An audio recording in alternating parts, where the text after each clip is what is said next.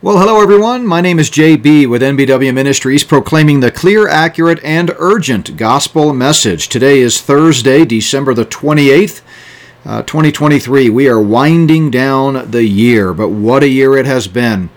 Uh, so many things happening in the world, across the country, and so thankful for your partnership in this ministry. And the Lord has allowed us at NBW Ministries to uh, to advance the grace message and the powerful gospel message all across the land, all across the world, really, with our podcast ministry and video ministry and uh, books and uh, digital books and all of those types of things. So praise God for that. We really appreciate all of your help in that regard. If you've been listening to the podcast this week, you know that uh, I'm out of pocket with my family, enjoying uh, some much needed uh, rest and relaxation. We tend to take the last couple of weeks each year as a family and enjoy some vacation time. Uh, so we decided, uh, since we aren't doing our regular daily podcast where I interview guests and we have special guests on and talk about current events and, and topical matters, uh, that we would post some uh, videos or, excuse me, some audio files of my teaching down at a Bible college in Texas. You know, last month I had the opportunity to be a guest lecturer down there at a Bible college. I taught Monday through Friday, an intensive modular uh, approach, uh, teaching about eight hours a day on the doctrine of salvation.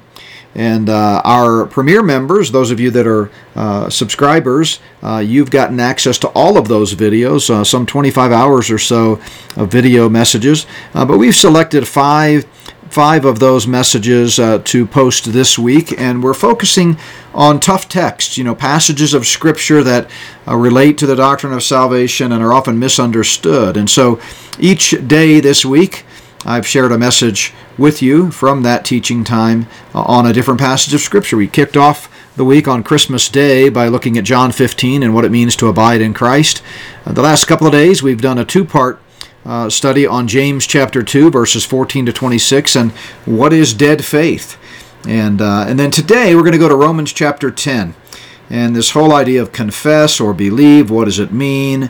What is really going on in that passage of Scripture there in uh, Romans 10? I, I taught uh, last month at Plum Creek Chapel on Romans 9 through 11. If you watched that video or listened to that podcast, then you already kind of know a little bit about what I'm going to say here in Romans 10.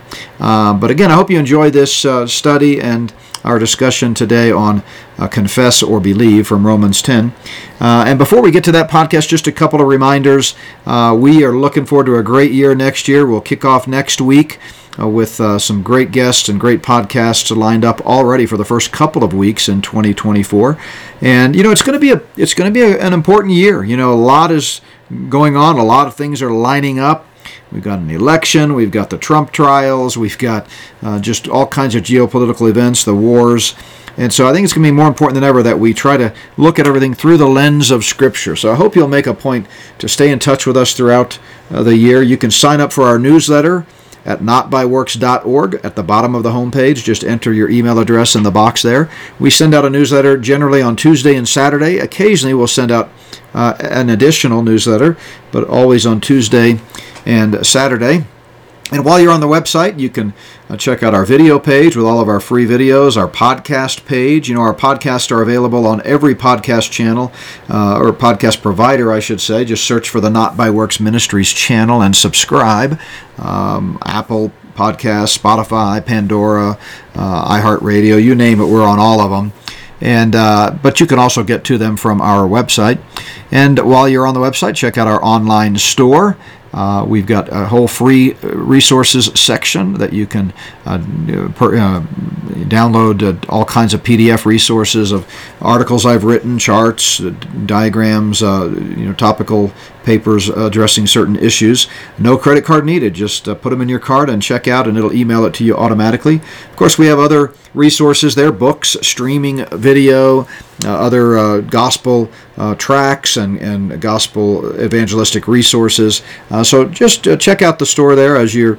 Um, uh, poking around on the website uh, this week. But I hope everybody uh, finishes strong this year. We, again, are so thankful for your prayers and support and uh, looking forward to getting back in the office uh, next week. So today we're looking at Romans 10. One more to go tomorrow on this sort of mini series on tough texts.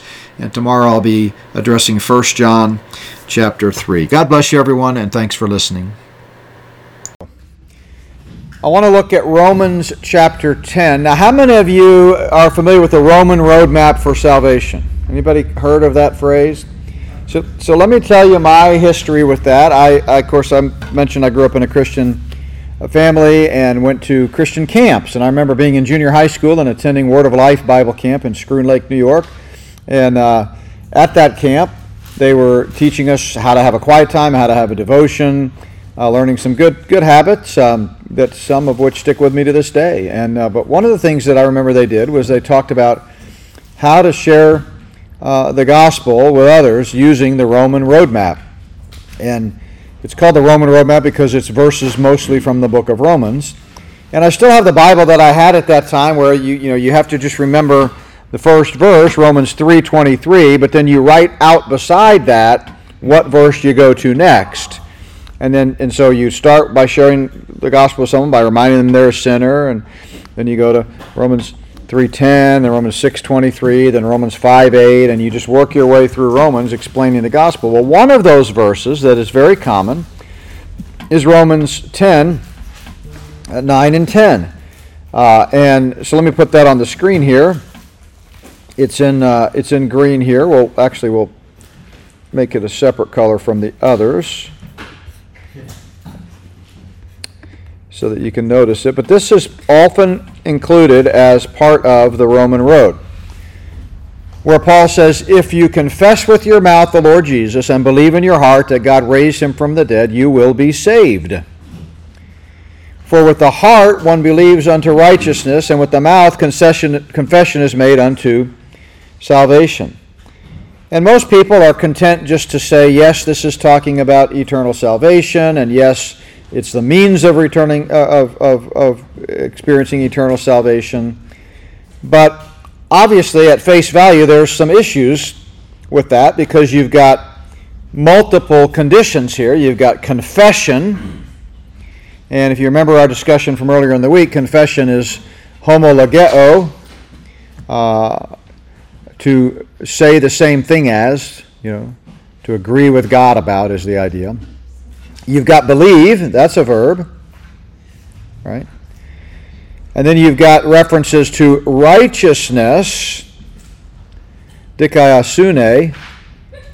Then you've got you've got salvation. Well, we've already talked about that. Soteria, does that mean physical salvation, uh, eternal salvation? What deliverance from what? If we look up the noun, we looked at the verb in our study of James before lunch, but if we look up the, uh, the verb, I mean the noun, uh, deliverance, preservation, salvation. So, as we said, when you see the verb saved, you need to say saved from what? Same thing with the noun. When it talks about salvation, deliverance from what? I notice it can mean safety, uh, safekeeping, security, preservation. And of course, we know in some context it means uh, salvation from hell. So you got some issues here with Romans 10 9 and 10. And the way most grace guys, and by that I mean those who believe that salvation is freely by God's grace, not Calvinists, uh, they handle this in various ways. Most often, what you'll hear is that confession is a synonym for believe right? And they say that because we, we ought to know, based on the clear teaching of Scripture, that there are not two conditions for having eternal life confess and believe. Uh, you know, you, you, you don't have to publicly confess. Now, you'll hear that. People say that. You'll hear people talk about, well, if, you know, if you're not willing to publicly walk this aisle for Jesus, then he's not going to give you eternal life, you know. He went to the cross for you. You ought to come down to the altar for him. You got to do public confession to be saved. You'll hear that.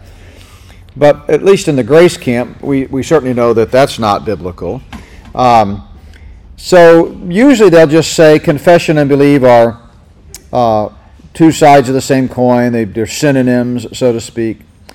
Um, but you've still got to deal with the idea of righteousness versus salvation. Why is Paul being so redundant? For with the heart one believes unto righteousness.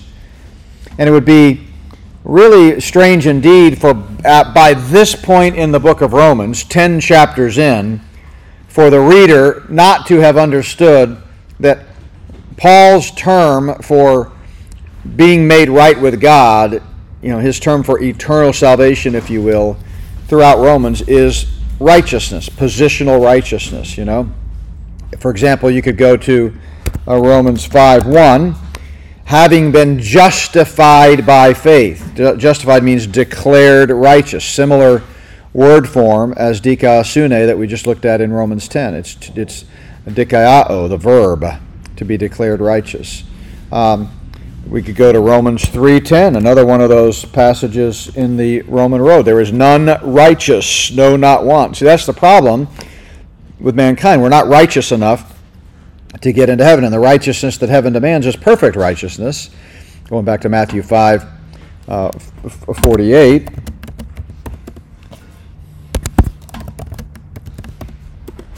He says, Therefore you shall be perfect just as your heavenly Father is perfect. That's the standard, that's the goal. So Romans 10 9 and 10, though it's often just summarily, you know, mentioned and thrown around out there like everybody knows what it means. It's, it's actually, there are some problems in terms of do we really understand what it's saying. And so, what I want us to do is to walk through the context of Romans uh, 10. We'll start at the end of verse nine, uh, chapter 9. And I, I, want to suggest that the way this is traditionally handled by most uh, people is not the correct interpretation. Now, this passage is not as uh, commonly misunderstood as James 2 14 to 26, like we talked about before lunch. There are quite a few commentators out there that will handle this correctly.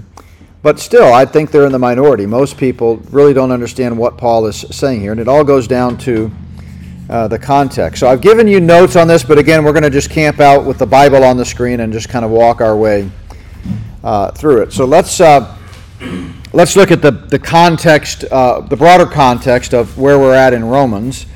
This, of course, falls smack dab in the middle of Romans 9 through 11. Those three chapters are all about Israel and God's plan for future Israel. And how does the present church age and the present Jew and Gentile in one body, both having access uh, to the Lord, the, the, you know, the unmitigated access through the new and living way that was opened up for us by uh, our Savior, what impact does that have on Israel? Does that mean that Israel has replaced, has been replaced? Does, does God no longer have a future for Israel? Has God forsaken his promises to them?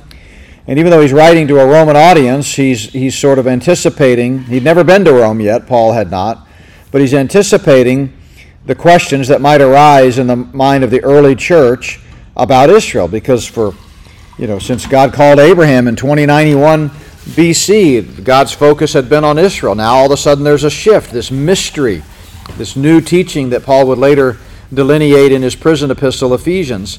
Uh, people might wonder what in the world is going on with Israel. So, chapters 9 through 11 answer the question what about Israel? And so, we're going to pick it up in, at the end of chapter 9, keeping in mind that there were no chapter divisions in the early in the original text. So, it's all one flow of thought. And notice what he says. What shall we say then? Another way to paraphrase that in our modern parlance would be Are you telling me, are you telling me this? Are, are you telling me that Gentiles who did not pursue righteousness have attained to righteousness, even the righteousness of faith? But on the other hand, Israel who pursued the law of righteousness. And in chapter 10, we're going to see he says zealously. I mean, they were passionate about the righteousness of God, the law. You're telling me that Israel, who pursued the law of righteousness, has not attained to the law of righteousness. Is that what you're telling me? These dirty, rotten, filthy Gentiles get to be declared righteous, the righteousness of faith. But meanwhile, these morally upstanding Jews who dotted their I's and crossed their T's aren't righteous? And, and the implied answer is yes. And Paul says, why? Well, because they did not seek it by faith, but as it were, by the works of the law. See, Israel sought to be righteous by keeping the law, and by the works of the law, as he said earlier in Romans, no one, no flesh can be made righteous. See, they stumbled at the stumbling stone, and then he quotes here uh, Isaiah uh, 8 and 28. Behold, I lay in Zion a stumbling stone and a rock of offense, and whoever believes on him will not be put to shame.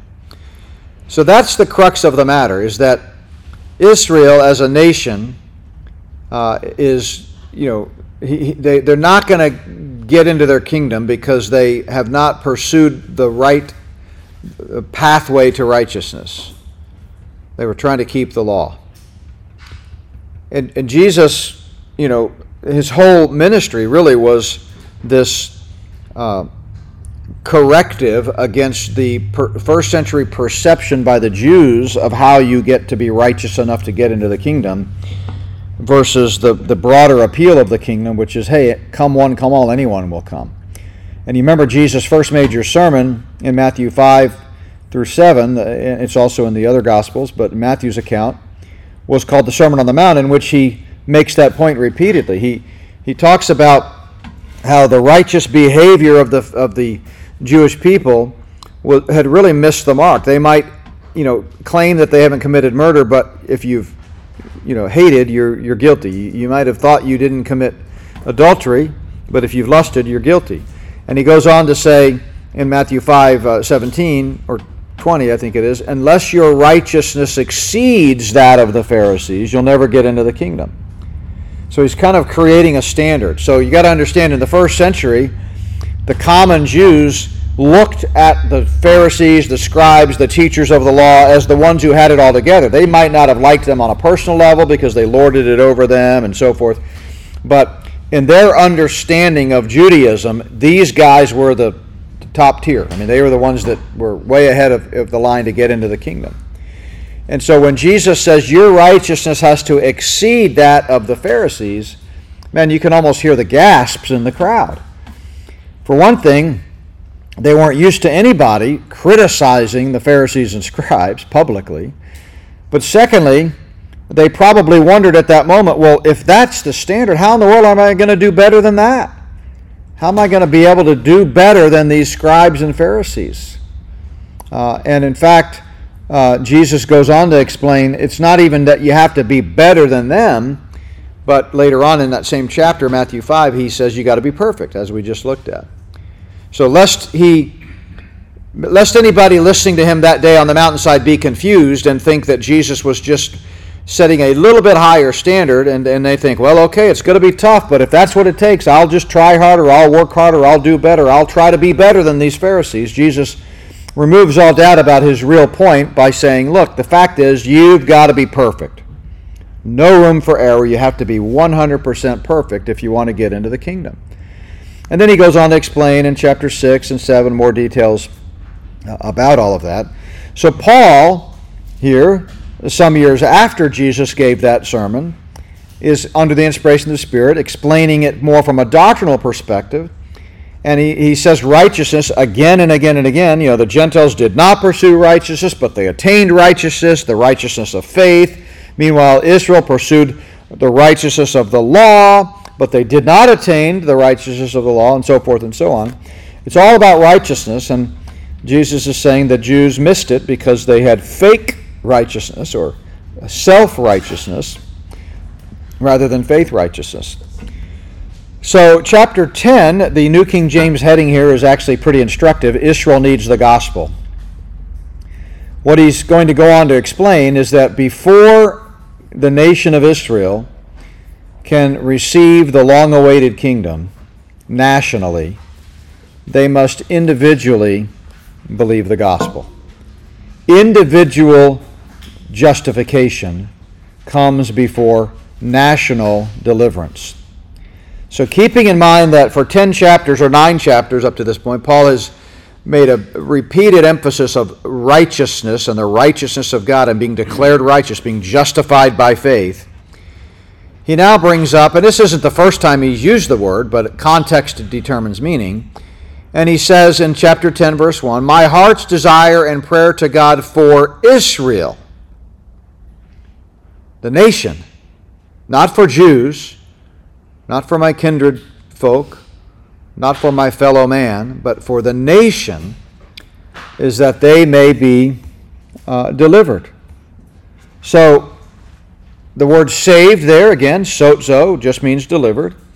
And we might read that and we might think he's talking about individual salvation, but I, I, think we'd be wrong. I think in the context, he's talking about national deliverance. And let me make my case just with some bullet points here, and then we're going to see that as we walk through it. But first of all, he quotes Joel 2 uh, as a, which is a second coming passage. If you read, go back to Joel 2, it's talking about at the time when Christ comes back to inaugurate the kingdom, when he says, All who call on the name of the Lord will be delivered.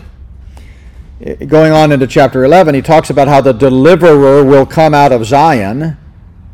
So we will see Israel get their kingdom when the deliverer comes out of Zion someday. There's just a lot of things happening in this passage that speak of national deliverance. So, verse 1, I believe, contextually and grammatically, with the, the, the, the plural, uh, there's a textual variant here. It's either Israel or them. Either way, you're dealing with multiple people, and people don't get eternally saved as a group, they get eternally saved as individuals by personal faith alone in Christ alone. And here he's talking about plural. They may be saved, the nation of Israel. And so then he just continues talking about what he talked about in the preceding sentence, which is in our chapter 9, but again, there were no chapter divisions. He says, I bear them witness that they have a zeal for God, but it's not according to knowledge, true knowledge, biblical knowledge. Notice, for they, being ignorant of God's righteousness, they didn't pursue it the right way, and seeking to establish their own righteousness, have not submitted to the righteousness of God. For Christ is the end of the law for righteousness to everyone who believes. So now he's talking about individuals, every person who believes. So when you believe the gospel, you are declared righteous. And since Israel had not done that, you know, the national leaders, they were not delivered into the kingdom. So, what I'm hoping to demonstrate, just to kind of tell you what I'm going to tell you, is there is a difference throughout this passage between individual faith that leads to righteousness and corporate confession that leads to deliverance. Now go back and look at, uh, let's see here, let's go to uh, Matthew 23. Yeah. There's a contrast in this passage between individual uh, righteousness individual faith that leads to righteousness, individual faith that leads to righteousness, versus corporate confession that leads to deliverance. So let's go look at some background passages here that kind of make this case. Uh, we could actually go to um, earlier here. Let me see if I can find this real quick. Um,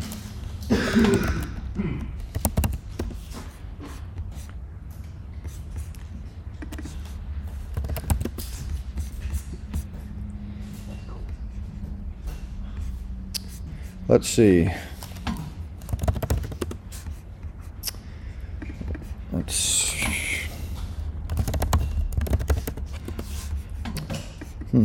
I'm trying to remember the passage. It's in either Matthew 22 or 21. Um,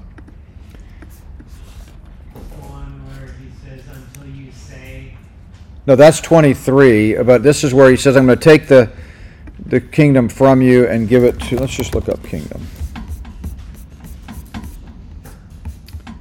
In Matthew.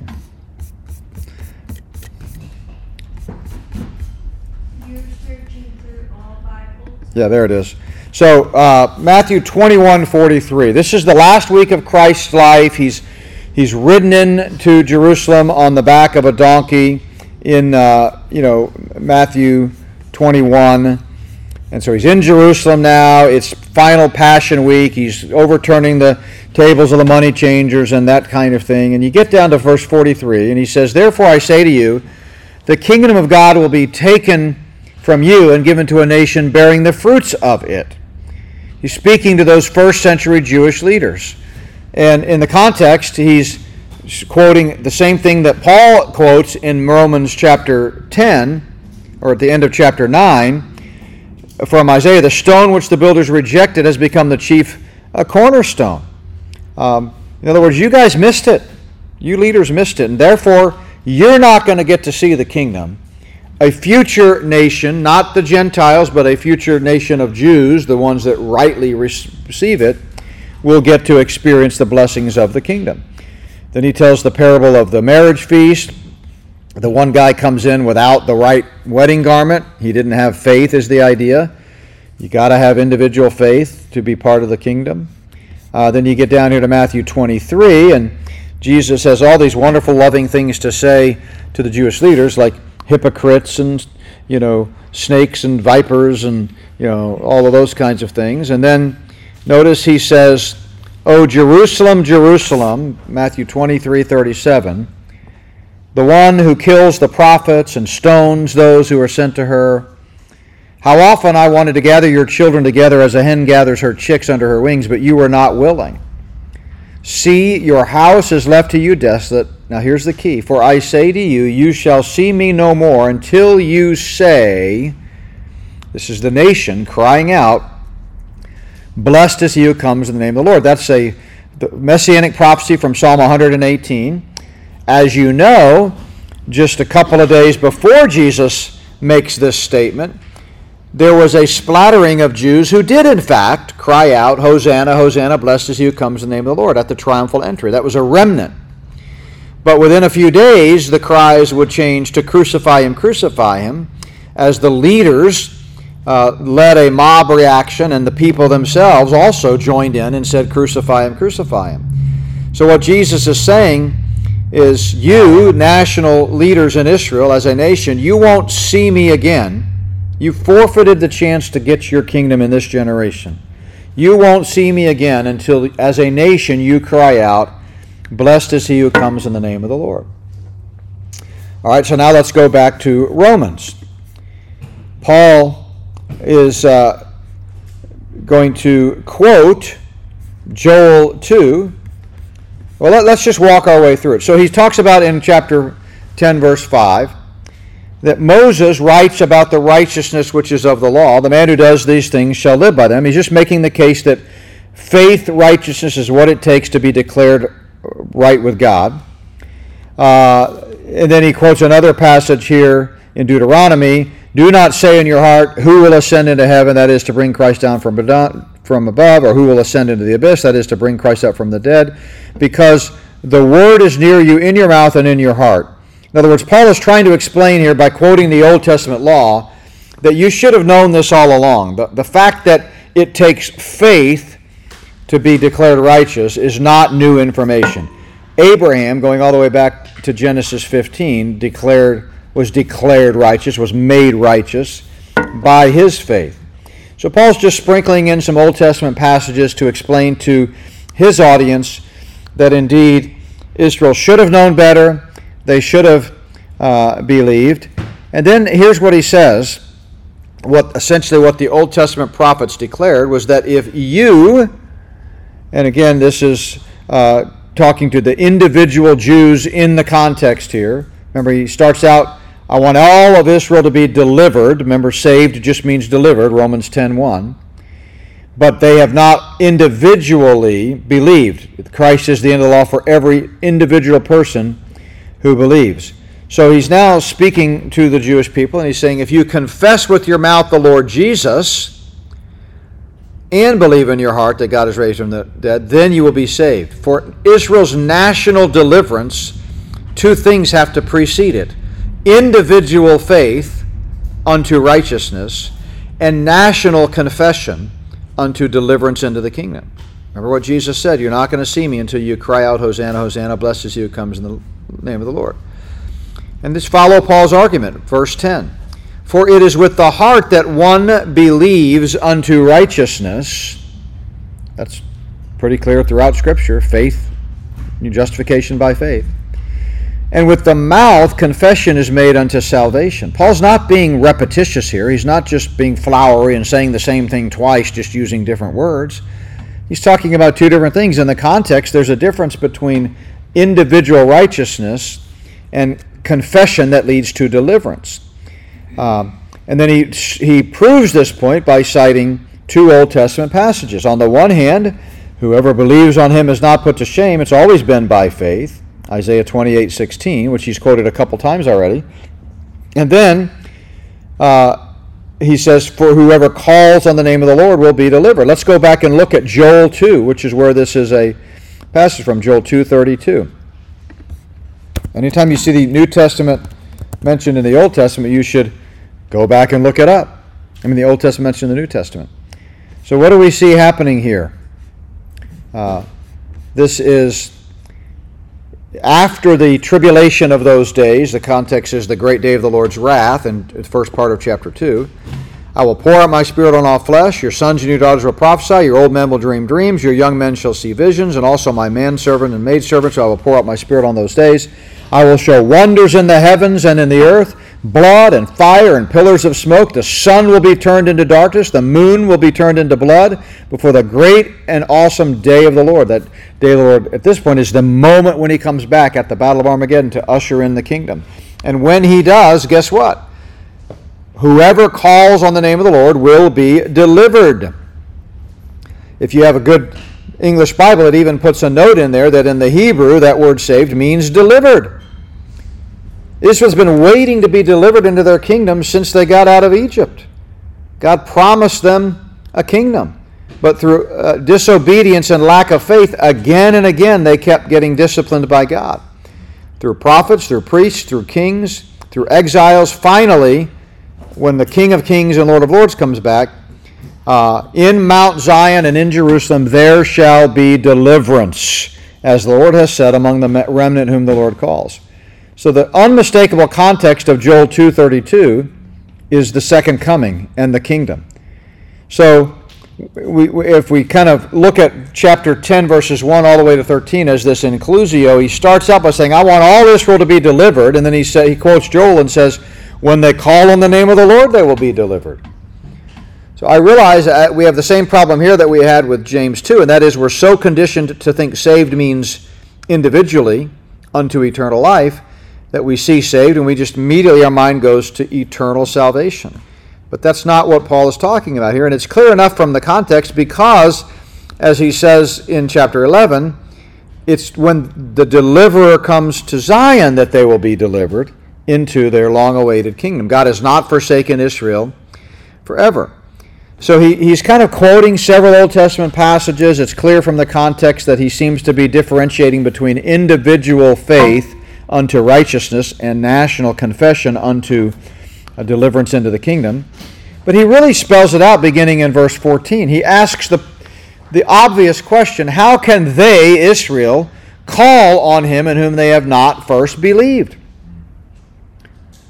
When you're unbelievers, you cried out, Crucify him, crucify him. But when you've come to faith, in Christ and been declared righteous before a holy God, the next time around, guess what? You're going to cry out, Blessed is he who comes in the name of the Lord. So Paul makes this logical argument. How can they call on him in whom they have not believed? How shall they believe in whom eh, they have not heard? And how shall they hear without a preacher? And how shall they preach unless they are sent? Uh, how beautiful are the feet of those who preach the gospel of peace, Isaiah 61, I think it is, or I'm sorry, 52, who bring good tidings. But then he says, But they have not all obeyed the gospel. That's just the problem. This is why Israel doesn't get the kingdom. Remember, his opening statement in this chapter was my, my heart's desire for Israel is that they be delivered into the kingdom. In other words, nobody wants Israel to get her kingdom better than me. What question is he answering in chapters 9, 10, and 11? What about Israel? Has God forsaken them? Has he cast them off forever?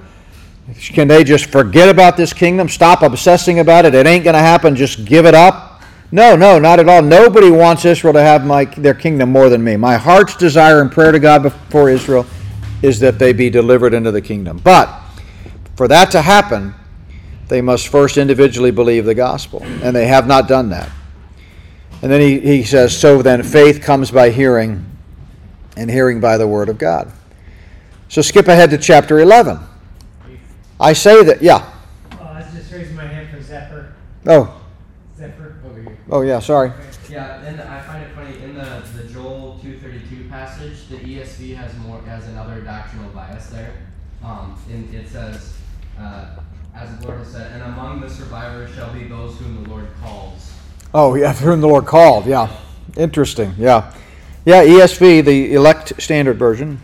Um, so, uh, yeah. So, so here Paul is going to make his closing argument. Remember, doctrinal epistles are doctrinal treatises, right? So he's this is a, a logical argument uh, about doctrinal matters, and so the whole point of chapters nine through eleven is is to God done with Israel. I'm going to be preaching on chapter eleven Sunday at Plum Creek Chapel about the olive tree, but Paul says, "I say then, in light of these arguments that I've just made, that." before that, that Israel was rejected because they didn't seek the righteousness of God that comes by faith, they sought it by the law. I'd love to see Israel get their kingdom, but before they can do that, they've got to first individually believe the gospel. They've got to be declared righteous by faith individually before the nation can stand up and cry, Blessed is he who comes in the name of the Lord. Individual faith unto righteousness must come before national confession unto deliverance. So he's wrapping it up now in chapter 11. I say then, has God cast away his people? Certainly not. No way. First of all, there's a remnant right now. He says, I am an Israelite. I'm the seed of Abraham, the tribe of Benjamin. God has not cast away his people whom he foreknew. Or do you know that what the scripture says of Elijah, how he pleads with God against Israel, saying, Lord, they have killed your prophets and torn down your altars, and I alone am left. There's always a remnant, in other words. Um, the Lord said to Elijah, I have reserved for myself 7,000 men who have not bowed the knee to Baal. Even so, at this present time, there is a remnant according to the election of grace. And if by grace, this is the passage we've looked at several times already, if by grace it's no longer works, otherwise grace is no longer grace. If it's of works, it's no longer grace, otherwise work is no longer work. So there is a remnant in the present day. And then he says, well, then they stumbled. Does that mean they have utterly fallen? Absolutely not.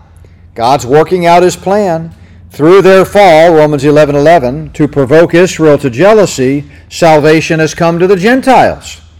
Right? I think in this context, it's clear, since he's speaking universally, uh, that salvation is from the penalty of sin. He's not talking about the kingdom, he just uses the same word deliverance because he's been talking about Israel's national deliverance, and so he's going to say, well, you know, during this time when they've fallen, later he's going to call it a time of blindness, uh, that a different kind of salvation has come to the Gentiles, the kind that comes by grace through faith. And, and, in, Paul almost gets excited here. He says, Now, if there, Israel's fall results in riches for the whole world, for God so loved the whole world that he gave his Son, then their, and, and their failure is riches to the Gentiles, then how much more their fullness? I mean, you think it's amazing now what the Spirit of God is doing by God's grace throughout the world. Just imagine when Israel receives the kingdom and the king takes the throne and the whole world is under a global kingdom of peace and justice and righteousness. That's just going to be amazing. Jeremiah describes that as a time when everyone will know of him from the least to the greatest. You won't have to do any teaching at that time. Everybody will know Jesus.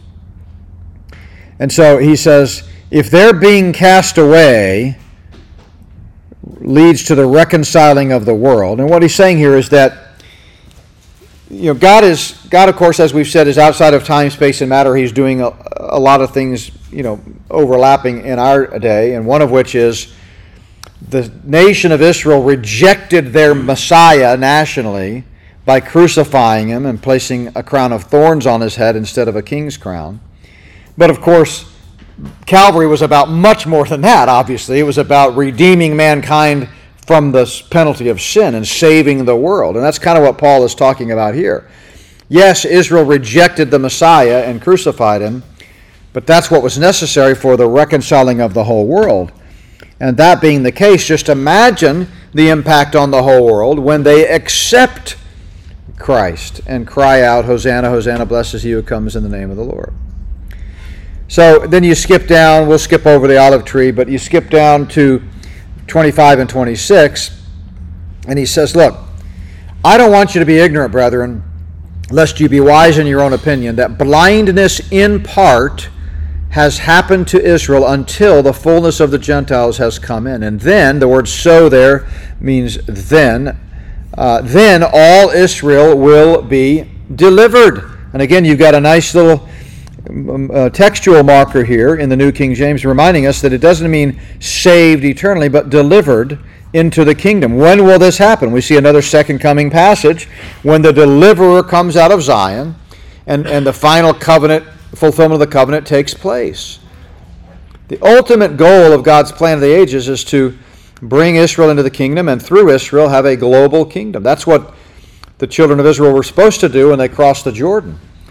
God wanted them to set up camp, be a light to the pagan nations around them, and draw people to Yahweh. They, they were supposed to be the same way uh, the, the church is today, witnesses to the nations. But of course, they failed. They didn't ultimately bring the other nations to Yahweh. They, in fact, capitulated to the other nations, intermarried, and adopted their pagan rituals. Same thing's happening in the church today. We're, we're called to evangelize the world, to make a difference in this world, the Great Commission. But as the Bible says, the closer we get to the return of Christ, the more we will see a great end times apostasy. The church is failing. Um, doesn't mean God's not at work. Doesn't mean there's not great revival. It doesn't does not mean that that, that we've not, not had some successes. But we're not going to see worldwide, global, 100% evangelization until the King of Kings comes back and sits on the throne. And so Paul says we're in a period right now where Israel has been set aside. God's bringing in the fullness of the Gentiles, but there's a time coming when all Israel, not just the, the remnant, remember he says blindness in part, there are Jews today that get saved, right? And not every Jew rejects the gospel. Paul gives himself as an example, but over 2,000 years of church history, we've had a number of Jews that have gotten saved. Even today, in the secular state of Israel, there are Messianic Jews. So there is a there are remnant, but the, there is blindness in Israel, and someday that blindness will be lifted, and all Israel, not just the remnant, but all Israel. It doesn't mean every Jew; it just means the whole nation. So there's this contrast between a remnant of individuals at the first advent who received Christ when the nation as a whole rejected him and then the next time around, you're going to see the nation as a whole reject, I mean, accept him, even though there will still be many Jews who take the mark of the beast and reject Christ and, and fall prey to the lie of the Antichrist. So it's kind of a reversal. But all I'm wanting you to see here is that the whole point of this section is for Paul to prove that the gifts and calling of God are irrevocable. Those unconditional promises that he made to Israel, he hasn't abrogated them. He hasn't given them up. He hasn't changed his mind. He meant business when he said, You're going to get a kingdom, and it'll be a global kingdom. And, uh, and so, yes, there's a future for Israel. But the problem is, before Israel can call on the name of the Lord, going back here to Romans 10:13, to be saved, to be delivered, they must individually believe the gospel. And so I see Romans 10, 10 9 and 10 is kind of tucked right in the middle of this juxtaposition between individual faith righteousness and national uh, corporate confession that leads to deliverance. Confess, I would see here, is not a synonym for believe, but as a synonym for call. Whoever calls or confesses the name of the Lord will be delivered in the kingdom. But before that can happen, they've got to individually believe uh, believe the gospel. I mean, after all, even though we see Romans 10 13 all the time in an evangelistic context, does anybody get saved by calling on the name of the Lord? I mean, when you think about it, how many unbelievers in a moment of death, they're about to crash over a hill or they're, you know, some tragedy's happening and they, they cry out, Oh my God! I mean, they've called on the name of the Lord. Does that mean they're in heaven? Nobody gets to heaven by calling on the name of the Lord. They get to heaven uh, because they believe in Jesus Christ, the Son of God, who died and rose again for their sins. But what is the result of calling on the name of the Lord? Well, according to Jesus, according to the Old Testament prophets, and according to Paul here, when the nation of Israel first believes the gospel and then cries out to God, Hosanna, Hosanna, blessed is he who comes in the name of the Lord, guess what? They will experience national deliverance into the kingdom. Does that make sense? So I just want you to think through this passage uh, with an, uh, an Israelite flavor. You know, this isn't all about individual salvation. The covenant theologians like to ignore the national promises to Israel and make it all about individual salvation. So they muddy it all together in this section, which is all about Israel from chapter 9 to chapter 11, and they make it all about individual uh, salvation. And so, you know, oh, you got to confess, you know, you got to walk an aisle, or you got to, well, it just means believe. It's the same thing as believe, but it's all about you can be saved. And if you just call on the name of the Lord, you can be saved. I think that's overly simplistic and, you know, really runs in the face of the, the pretty clear context when you, when you think through it. So, any questions about Romans 10, uh, 9 and 10 at this point? Anybody uh, heard that view before?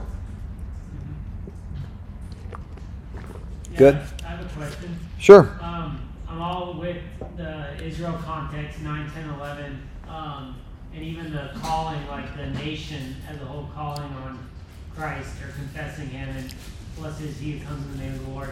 Just always been confused by verse 11 or 12, where it says, there is no distinction between Jew and Greek, for the same Lord over all is rich to all who call on him. So it's an Israel context, but it mentions the Greeks there. So how would you kind of understand what he's saying with that reference between Jew and Greek? Yeah, I'm just saying, you know, when you meet the criteria and you call on the Lord, certain things happen, right? And so uh, he's just saying that God is faithful all you know Jews and Greeks and everyone. The kingdom is, after all, even though it's Israel's kingdom, it is a global kingdom, uh, and the Lord's going to keep His promise. So I don't think you can take verse 12 out in isolation and just sort of make it a generic theological statement that anyone who calls on the name of the Lord is going to be blessed. In the context here, he's talking about calling on the name of the Lord at the second coming, as verse 13 makes clear by quoting Joel 2:32.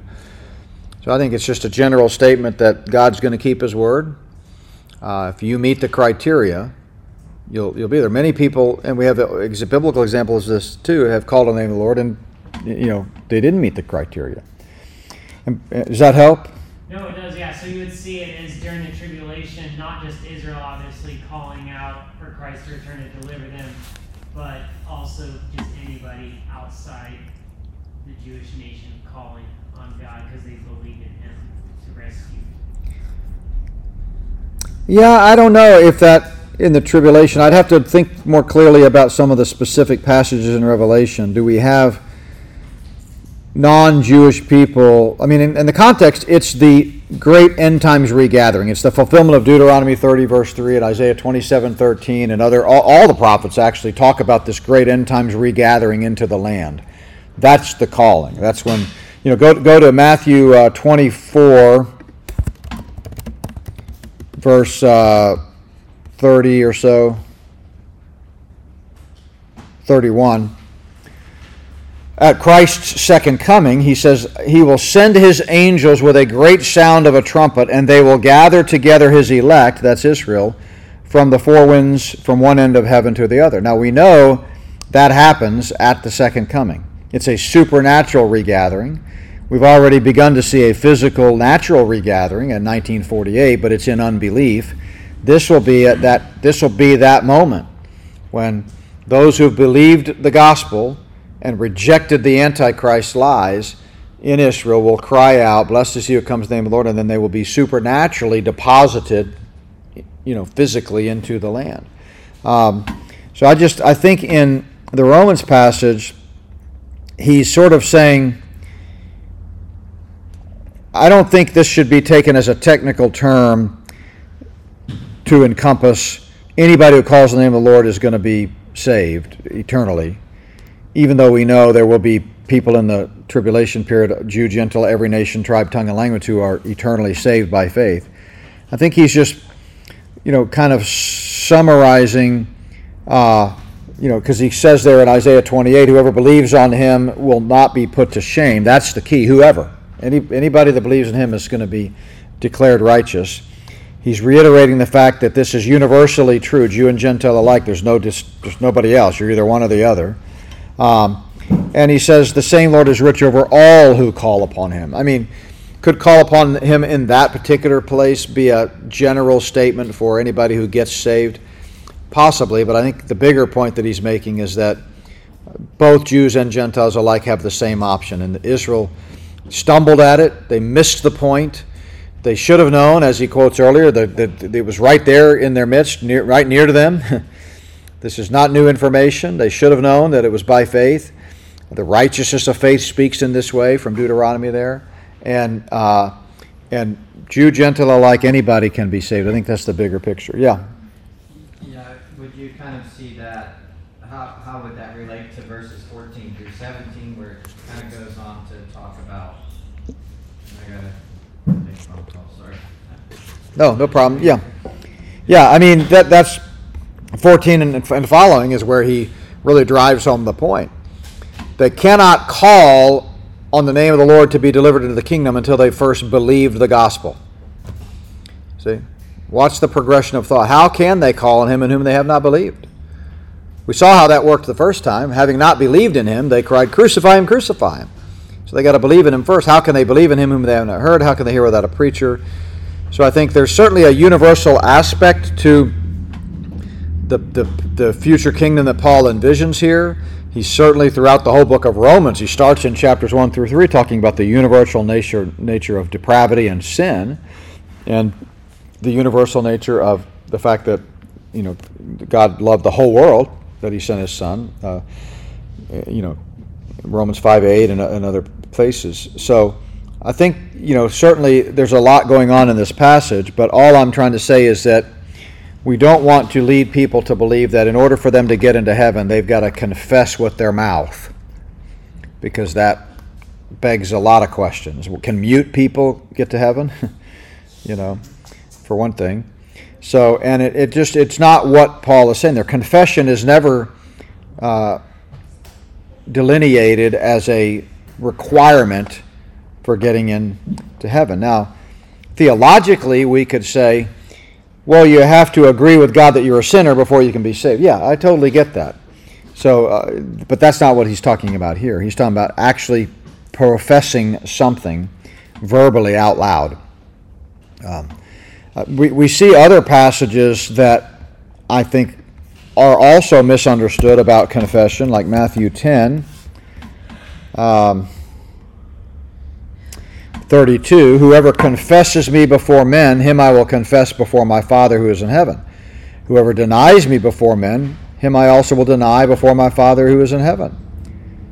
So, does that mean that you've got to publicly confess the Lord before other people if you're going to get to heaven? What's going on with this passage? Anybody know?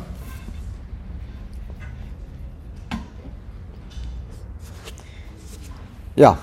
Does that have anything to do with uh, ruling and reigning? Mm-hmm. I think it, it absolutely has to do with rewards, one of which is positions of authority and service and reign in the kingdom. Jesus is talking to the disciples, you know, and and he's just reminding them that look, you're going to have an opportunity here at great personal cost to stand up boldly for me. And a lot of people don't like me, me being Jesus. People like me. Just, um, like you and don't like Jesus. Yeah, yeah, no, they don't like me too sometimes.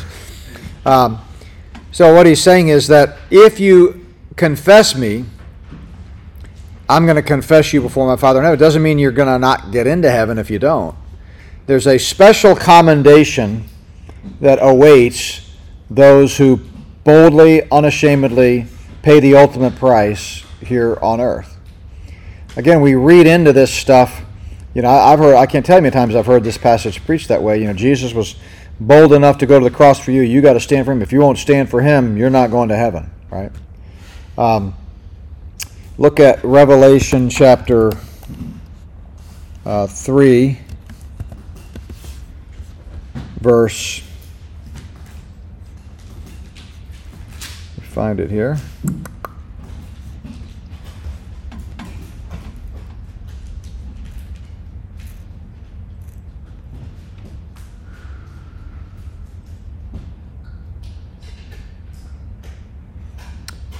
Hmm. 5. Revelation 3 5.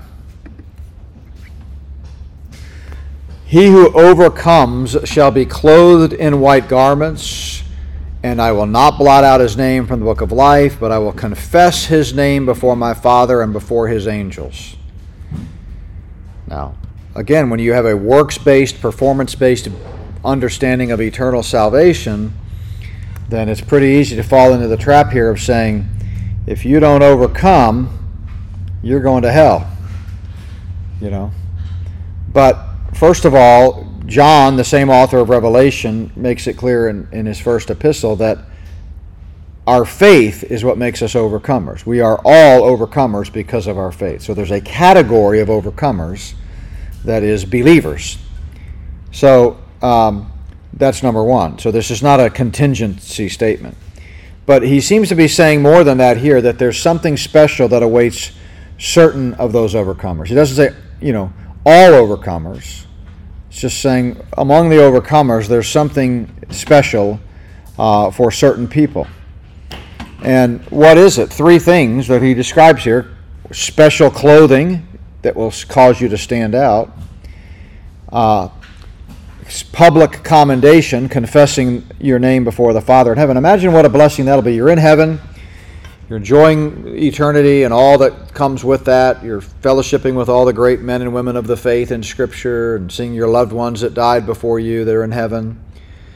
All of a sudden, you get a tap on the shoulder. You, you look over your shoulder, it's Jesus Christ. He says, Hey, Cody, come with me. Of course, you say, Yes, sir. What are you going to say to Jesus, right? And you start walking. He says, Come this way. And you walk all the way up this huge steps into this big mansion, into this big office. You knock on the door. You hear this big voice, Come in.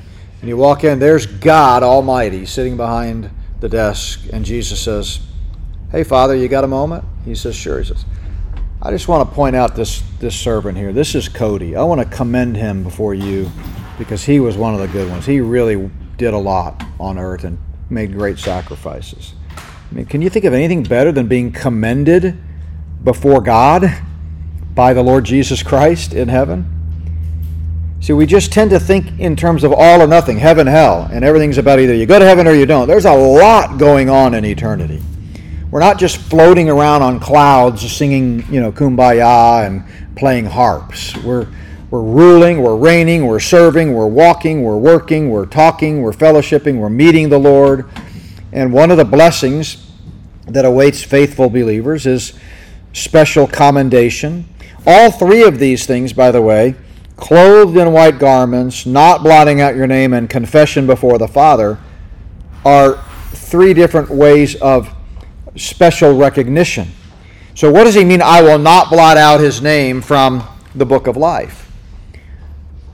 Sometimes people talk about, you know, the Bible says your name can be blotted out from the book of life. Where does it say that? Certainly not here. I mean, unless I'm blind, I think it says just the I will not blot out your name. And just because, you know, you say you uh, can do something, I mean, cannot do something, doesn't mean it's possible to do the opposite. This is in uh, figures of speech, this is called a litotes. Are you familiar with that figure of speech? It means uh, when we when we emphasize one thing by denying the opposite.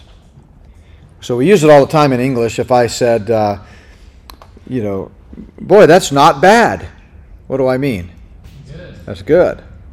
If I said, man, that was no small feat, that was pretty good accomplishment, right? So it's called a litotes. It's common in every language. We see it, a lot of them in Greek. Um, where is it in Hebrews? Uh, see if I can find this one real quick. Yeah, Hebrews 6:10, God says, or, or the writer says, "For God is not unjust to forget your work and labor of love." Does that mean that God can be unjust? Well, it says he, he's not. It must mean he can be unjust, right? No, of course not. It's a litotes. It means he's particularly just. And the same thing is true in Revelation, uh, uh, over here in Revelation 3, where we just were when he says, I will not blot out your name, he's, he's saying, I'm going to emphasize it. I'm going to highlight it. I'm going to circle it and put a star by it. It's, it's a way of emphasizing the opposite. So you're going to wear white clothes, you're going to be highlighted in the book of life, and I'm going to give you special commendation before my Father in heaven. Yeah. Um, so, I want to preface this with I don't, of course, believe that you can lose your salvation. Although there is a verse that I'm curious about in Revelation, in Revelation 22, where it says it's talking about adding or taking away from the prophecy. Verse, chapter 19 says, or verse 19 it says, And if any man shall take away from the words of this book of prophecy, God shall take away his part out of the book of life, and out of the holy city, and from the things that are written in this book. Yeah. Some of the things, part, not saying you won't get in, you're just, your blessings aren't going to be as rich and as full uh, when, you're, when you're in there. The book of life is not just a zero sum game, it's, there's a quality to life, and the experiential, uh, the experience that people have in heaven will differ from person to person, but it will be a positive, glorious experience for everyone, right? And that's all written in the book of life then. Well, in that case, he's making a reference to the book of life. I don't know that we can be that, you know, precise about it, but yeah, I mean, that's another thing that people struggle with is we think that you know heaven is is is uniform that everybody's going to have the same exact experience. And we think that otherwise it just doesn't seem fair and you know it just doesn't make sense to us. So but we have to you know let the bible speak on these matters and we have to understand them based on theological principles and not violate those principles. So the first principle is how much sin is there is there in heaven? How much sin is there in heaven none right heaven is a sinless place for all of eternity right so jealousy is a sin right so how much jealousy can there be in heaven none so let's start there. Now, let me ask you this. How about on earth? There's plenty of sin on earth, right? Uh, plenty of jealousy on earth, right? Is it possible, as a believer, for you to see another believer getting blessed in a way more than you, experiencing great blessings? Maybe they got a great new job, got a great new car. Is it possible in this earth for you to see that and genuinely be happy for them without being jealous? Sure. Of course it is. We do it all the time. Might, you know, we tend to be jealous a lot too, but yeah, we can do that. Well, if it's possible here in a world sold under sin, how much more possible is it in heaven? So it's going to be perfect love, perfect joy, perfect, uh, you know, experience. And so, sure, some people are going to be reigning over 10 cities. Some people might not reign at all. Some people are going to be, you know, kings, and some people are going to be paupers, you know in the sense of street cleaners, you know. But it's a positive experience for anybody. Nobody has a negative experience. No sorrow, no death, no crying, no shame, no jealousy. It's all positive. Um, and that's hard for us to understand, but we, we, if we stop and think about it, it shouldn't be because we have the similar types of things happening today. If uh, my wife and I go to a movie, we love to go to movies. It's one of our favorite date things to do. And if we go to a movie, inevitably when we're walking out, what do you think? What did you think? Well, I loved it. Well, I loved it too. We both loved it. Let's say it's getting harder and harder to find a movie that we do love, but let's assume for the illustration we both loved it. Now, I can't climb inside her heart and know exactly the degree to which she thoroughly enjoyed it and gained enjoyment from that movie, nor can she climb inside my heart and know exactly. All we know is we both had a positive experience. It was entertaining for both of us. We both enjoyed it, right? So the same thing is true in heaven. Uh, what you want is you want to have a, an experience in heaven that is hearing the Father say, Well done, good and faithful servant, hearing the Lord say that, and then, and then experiencing incredible rewards, crowns, and, and whatnot. Um, so, you know, back to the idea of confession, the point is we don't have to confess to get into heaven. There are specific things in Scripture that are mentioned that have to do with confession that bring with them corresponding results. For the nation of Israel, when they confess the Lord, they'll get their kingdom. But they're not going to confess the Lord until they first believe the gospel. For individual disciples, when we confess publicly the name of the Lord, even at great personal cost, a martyr's reward awaits us. For some believers, when they confess the Lord before others, they're going to receive special clothing in heaven and commendation and that kind of thing. So, confession is a not a technical term that means the same thing in every context, but one thing we can say for sure is the one and only requirement for getting into heaven is faith alone, not faith plus confession in any form. Does that make sense? Okay, awesome. We'll take a break uh, and uh, we will pick up after the break. Let's come back at 2:35. Thirty-five.